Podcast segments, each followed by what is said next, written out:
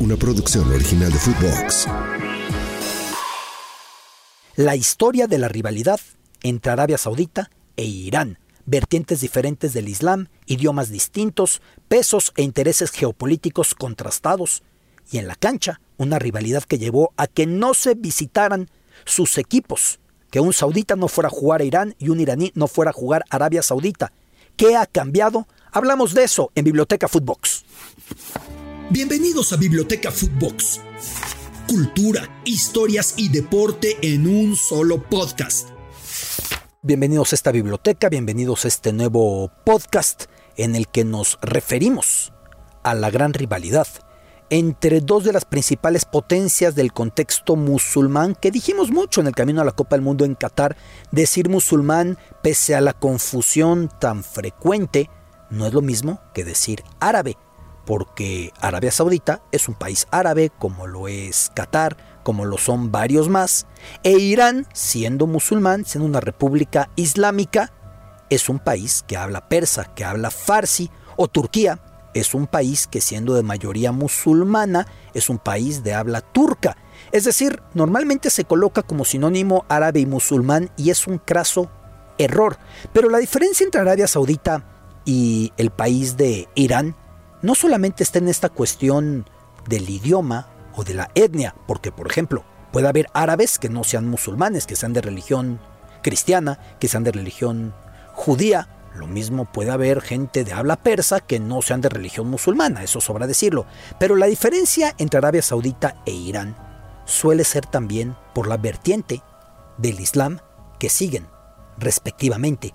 ¿A qué me refiero con esto? A que Arabia Saudita es la mayor potencia sunita, Irán es la mayor potencia chiita. Este día, este lunes 4 de septiembre, se ha anunciado que los equipos sauditas e iraníes al fin volverán a jugar bajo visita recíproca. La selección, los clubes, las diversas representaciones futbolísticas era un tema de constante angustia, quebradero de cabeza para la Confederación Asiática de Fútbol, que ya sabía que los saudiárabes y los iraníes no accedían a visitarse. Ya iré a cómo el fútbol ha ido mostrando esta rivalidad regional, esta tremenda enemistad entre sauditas e iraníes. Los sauditas siendo sunitas, los iraníes siendo chiitas, los sauditas siendo los líderes del mundo árabe en términos de poder, en términos económicos, los iraníes siendo evidentemente un país de habla persa, de habla farsi. Hay discusión hasta para el nombre del Golfo, en el cual se encuentran uno al otro, al cabo de muchísimo trayecto por las aguas de ese Golfo Pérsico, lo conocemos en Occidente desde tiempos ancestrales, desde los tiempos de los helenos, cuando estaban los antiguos persas, con Darío, con Ciro, etc. Y lo mismo, al paso del tiempo, Qatar, Emiratos Árabes Unidos, Irak, Arabia Saudita, Omán, todos ellos de habla árabe le llaman el Golfo árabe. Primero, antes de entrar a la rivalidad futbolística, más allá de las diferencias rituales o ceremoniales, lo que distingue históricamente a sunitas como Arabia Saudita de chiitas como Irán, lo que distingue históricamente a esas las dos principales ramas del Islam se remonta al momento en que murió el profeta Mahoma, el profeta Muhammad, en el año 632, hace unos 1500 años. Ahí surgió un conflicto por dirimir quién iba a asumir el cargo máximo como líder de la nueva religión que había dejado el profeta, porque el líder de la religión, mientras Mahoma estuvo en vida, era evidentemente el profeta. Los sunitas hablaban de elegir al nuevo líder entre los máximos jerarcas del Islam y así decidieron ir hacia adelante. Los chiitas se negaron, decidieron hacerlo hereditario, siguiendo la descendencia de Ali, yerno del profeta, quien a su vez había sido padre de Hassan y Hussein. Por eso esos nombres los encontramos a menudo en el contexto chiita, Ali o Hassan. Sunita, la palabra deriva del término al-sunnah o la tradición, es decir, seguir las prácticas diarias del profeta Mahoma. Chiita proviene de Shiat Ali o seguidores de Ali, Ali el yerno del profeta que no tuvo un hijo varón y Ali se había casado con su hija.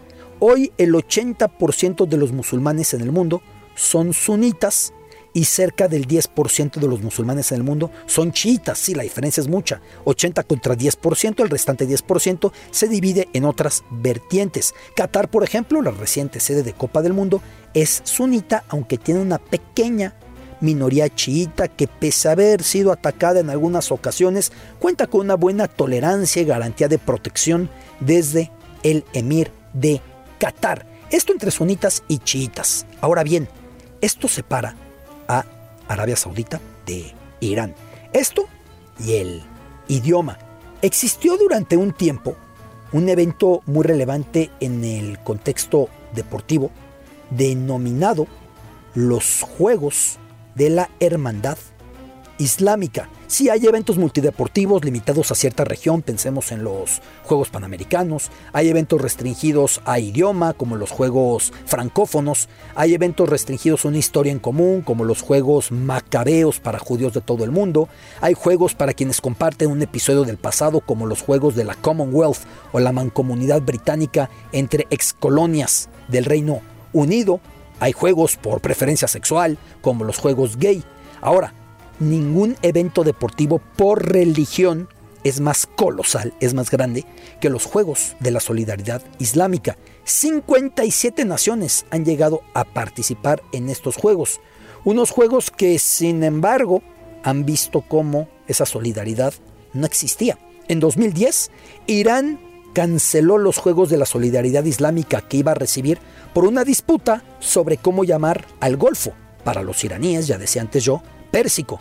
Para los demás países que colindan con estas aguas, árabe, porque pues todos son de habla árabe, menos Irán es el único de habla persa. En el fondo también fue una disputa religiosa, siendo Irán potencia chiita y siendo el común de los participantes, decía yo, 80% de los musulmanes del mundo son sunitas, entonces de ahí esa confrontación.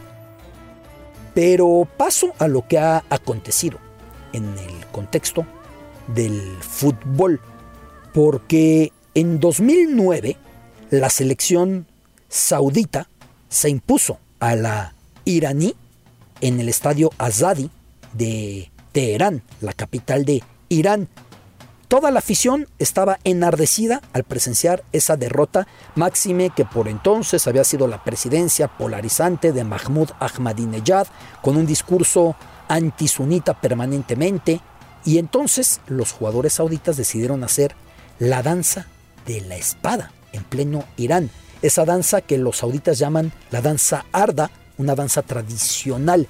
¿Qué sucedió? Que tiempo después el equipo iraní de Zov Ahan se enfrentaba al Al-Hilal. El Zov Ahan viene de la ciudad de Istafán, de las ciudades tradicionales de Irán, y se enfrentaba al Al-Hilal, equipo saudita que ha saltado a la prominencia ahora gastando muchísimo dinero para contratar a figuras carísimas, a futbolistas carísimos y de repente lo tenemos ahí en el mapa, porque si en el Al Nasser juega Cristiano Ronaldo, en este equipo del Al Hilal pues ya vemos futbolistas como Alexander Mitrovic, como Neymar, como Koulibaly, como el portero Bono de Marruecos. Así que este equipo de Al Hilal, una etapa muy diferente, se enfrentaba recibiendo al Zob Ahan de Irán en la Champions League asiática en la semifinal. Y los jugadores de Irán, al ganar en territorio saudita, decidieron hacer la danza de la espada, esa danza del Arda, enfrente de las gradas sauditas y hubo una irritación tremenda entre la afición saudita por ver cómo los iraníes se mofaban de su danza en pleno estadio en Arabia Saudita. Así que cuando vino otro partido, ahora Persépolis, enfrentando al Itihad, Persépolis viene de la ciudad más tradicional del viejo imperio persa y evidentemente se encuentra en Irán, y se enfrentaba al Itihad, otro equipo que es de los nuevos ricos del contexto del fútbol mundial, porque ahí ahora juega ni más ni menos que Karim Benzema, Ingolo Kanté y Fabiño cuando se enfrentaron Persépolis y el Al Ittihad. En ese momento creció tremendamente la tensión y cuando llegan los futbolistas del Persépolis para hacer migración, esto en 2011, son detenidos durante 8 o 10 horas en el aeropuerto con una humillación tremenda, no los dejaban pasar, finalmente entraron y terminó por ser un partido cargadísimo, cargadísimo de tensión en ese instante entre Persépolis y el Al-Ittihad. ¿Qué terminó sucediendo en ese duelo entre estos dos equipos? Pues terminó sucediendo que se impuso el cuadro del Al-Ittihad y logró avanzar. Culparon los futbolistas del Persépolis, culparon los iraníes que habían sido eliminados por culpa de lo que lo hicieron pasar en el aeropuerto. Más que recordemos algo, la Champions League asiática tiene algo muy peculiar. Divide durante casi todo el torneo en dos zonas al continente asiático. De un lado, los orientales, es decir, japoneses, coreanos, eh, chinos, tailandeses, filipinos. Del otro lado, los que se encuentran en el otro costado del continente asiático, los eh, del Golfo Pérsico, evidentemente Irán. Así que es común que se encuentren en la cancha y bajo ese contexto, al encontrarse en la cancha, terminó por avanzar el cuadro saudita, el cuadro del Al-Ittihad. Así que constantemente cuando se han encontrado ha sido un problema. Desde 2016 los equipos sauditas dijeron ya no iremos a jugar a Irán. Así creció tremendamente esa tensión. Vale la pena decir que hasta antes de la República Islámica, proclamada en 1979 con el régimen de los ayatolas, derribando al Shah Reza Pahlavi en Irán, un régimen, el del Shah, orientado hacia Estados Unidos y hacia lo que quisiera Estados Unidos, a raíz de ese momento todo fue cambiando porque mientras Estados Unidos logró imponer su hegemonía, solía tener como sus dos pilares en la región a Irán y Arabia Saudita, los cuales, pese a la diferencia de idioma, unos árabes, unos persas, pese a la diferencia de vertiente islámica, unos sunitas, los otros chiitas, no tenían mayor conflicto. La revolución islámica, entre otras cosas que clamaba, era terminar con dos tipos de regímenes en países musulmanes. Por un lado, los seculares. Irak, por ejemplo, usted se acuerda, Saddam Hussein nunca aparecía con un turbante, de hecho era militar y por otro lado, las monarquías, lo cual aludía directamente a buena parte de sus vecinos en el Golfo, Emiratos, pero sobre todo al más poderoso de ellos, Arabia Saudita, que además es el guardián de las dos ciudades santas del Islam, la Meca y Medina. Así que desde entonces empezó a crecer esta confrontación. Recurrentemente ha habido altas y bajas en esta pugna, por ejemplo, en tiempos de la guerra Irán-Irak, Arabia Saudita apoyaba a Irak, además siendo Saddam Hussein completamente favorable a los intereses sunitas. Y así siguieron. Y cuando vino la denominada primavera árabe y empezó a extenderse como reguero de pólvora, primero en Túnez, y luego en países del norte de África, y luego llegó a Turquía, y luego llegó a la región, al Golfo, a Bahrein, sobre todo con mucha fuerza, en ese momento culpaba a Arabia Saudita a Irán de instigar esta crisis. Una Irán que fue encontrando aliados, porque Siria siempre ha visto hacia su lado y en algún momento Siria tuvo una profunda influencia sobre el Líbano, porque Irak solía ser sunita, pero cambió a raíz de la caída de Saddam Hussein y fue acercándose hacia los chiitas, hacia Irán, y entonces Arabia Saudita veía cómo crecía la hegemonía de los chiitas en la región. Arabia Saudita, que pese a ser tan extremista, tan recalcitrante, tan represivo o más que Irán, y es mucho decir, suele estar en buenos términos con Occidente. Occidente le perdona todo por su peso político, por su poder, por sus energéticos, por su dinero. Y entonces Arabia Saudita aprovechaba esa circunstancia para estar bien de ese lado.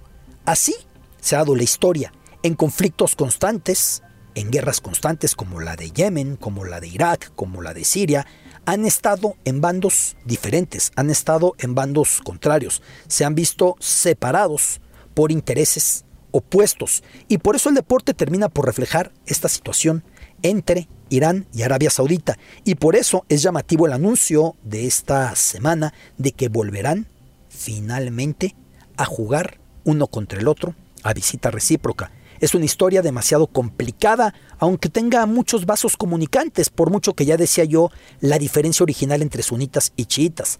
Por mucho también que tengan diferencias ceremoniales, por ejemplo, los sunitas hacen cinco oraciones al día. Los chiitas comprimen el mismo rezo, el mismo contenido, a solamente tres oraciones. Pese a todo ello, han tenido eh, Arabia Saudita e Irán muchas cosas en común. Por ejemplo, la resistencia a que las mujeres acudan a los estadios de fútbol. En el caso de Irán ha habido documentales, en el caso de Irán se ha demostrado hacia el exterior la represión que viven las mujeres por querer ir a ver partidos de fútbol, con todo y la presión de la FIFA en los dos casos. Arabia Saudita finalmente dobló las manos y ha ido permitiendo una sección para mujeres. Irán, todavía la eliminatoria pasada, fue un problema que la FIFA llegó a amenazar con desafiliar a la selección iraní, a la Federación iraní, si se mantenía en esto. Otro tema ha sido la permisividad para que la mujer practique deportes. Otro tema ha sido la situación de la mujer en general en su sociedad, porque venimos de un 2022 muy complicado en Irán con una chica, Mahsa Amini, cuyo pecado fue que se le salió una porción de cabello del hijab, de la cobertura del cabello, y por eso fue torturada y finalmente murió por brutalidad policial y muchísimas mujeres, multitudes, miles de mujeres salieron a las calles de Irán a protestar. De hecho, en la Copa del Mundo fue un tema muy cercano porque muchos disidentes iraníes aprovecharon el foro de los partidos de la selección nacional de Irán para protestar por esta situación y por la violencia contra Mahsa Amini y por la violencia contra las mujeres que salían a manifestarse buscando respuestas y buscando un cambio. Lo mismo en Arabia Saudita. La mujer ha vivido bajo un yugo tremendo por mucho y que ha habido cierto nivel de apertura, pero no importa lo que simule el todopoderoso príncipe heredero Mohammed bin Salman, MBS, el príncipe heredero saudita que ya es el rey de facto porque él manda, sigue siendo un país con constantes violaciones de derechos humanos hacia la mujer de una manera terrible. E Irán comparte eso solo que de manera distinta. La vestimenta de los sauditas, que son salafistas, que vienen del wahabismo, esta vertiente que es la más recalcitrante del sunismo, la, su manera de profesar, pues finalmente es extrema, aunque la vestimenta sea diferente, decía yo, perdón, en relación a la de Irán, que tiene su República Islámica, encabezada por los ayatolas, desde 1979 y con un férreo antioccidentalismo Irán llegó a prohibir de una manera muy tajante la práctica del deporte para las mujeres, incluso para los hombres, porque en aquel momento se planteaba que la revolución islámica no lo iba a permitir. Arabia Saudita con los wahabistas también, con el salafismo también, porque decían que hay que vivir como las tres generaciones inmediatamente posteriores al profeta Mahoma. O sea, hay que vivir como se vivía hace unos 1400 años y que el juego permitido para un ser humano era jugar con su camello, con su caballo y de ninguna manera buscar perseguir una pelota. Para colmo, los hijos del yerno del profeta Mahoma, los nietos del profeta Mahoma, Hassan y Hussein, uno de ellos fue decapitado y según cuentan las historias, su cabeza pateada al caer por quienes habían cometido esta atrocidad, entonces vinculaban al fútbol con ese acto de recordar un momento tan doloroso para el nieto del profeta Mahoma, nieto al que siguen los chiitas y no los sunitas, que desde un principio dijeron los sunitas, el líder de los musulmanes, habiendo muerto el profeta Muhammad o Mahoma, tiene que elegirse y no tiene que ser por la descendencia, por eh, el yerno del profeta Mahoma, Ali y sus hijos, Hassan y Hussein. Diferencias de religión, diferencias de idioma, diferencias históricas, diferencias de posición y de geopolítica. Pero hoy, esa noticia, volverán a enfrentarse, acudiendo sauditas a Irán, acudiendo iraníes a Arabia Saudita para partidos de fútbol justo cuando el fútbol de Arabia Saudita pretende abrirse con contrataciones mega millonarias colocando dinerales para llevarse a los Cristiano, a los Neymar, a los Benzema y demás, justo en ese contexto aparece esta situación. Los iraníes que alguna vez se burlaran de los sauditas haciendo su baile de la espada, el baile arda, los sauditas que desafiaran a las gradas iraníes con ese mismo baile, y ahora parece que el fútbol a lo mejor permite cierta normalización en esta compleja relación. Biblioteca Footbox una producción original de Footbox.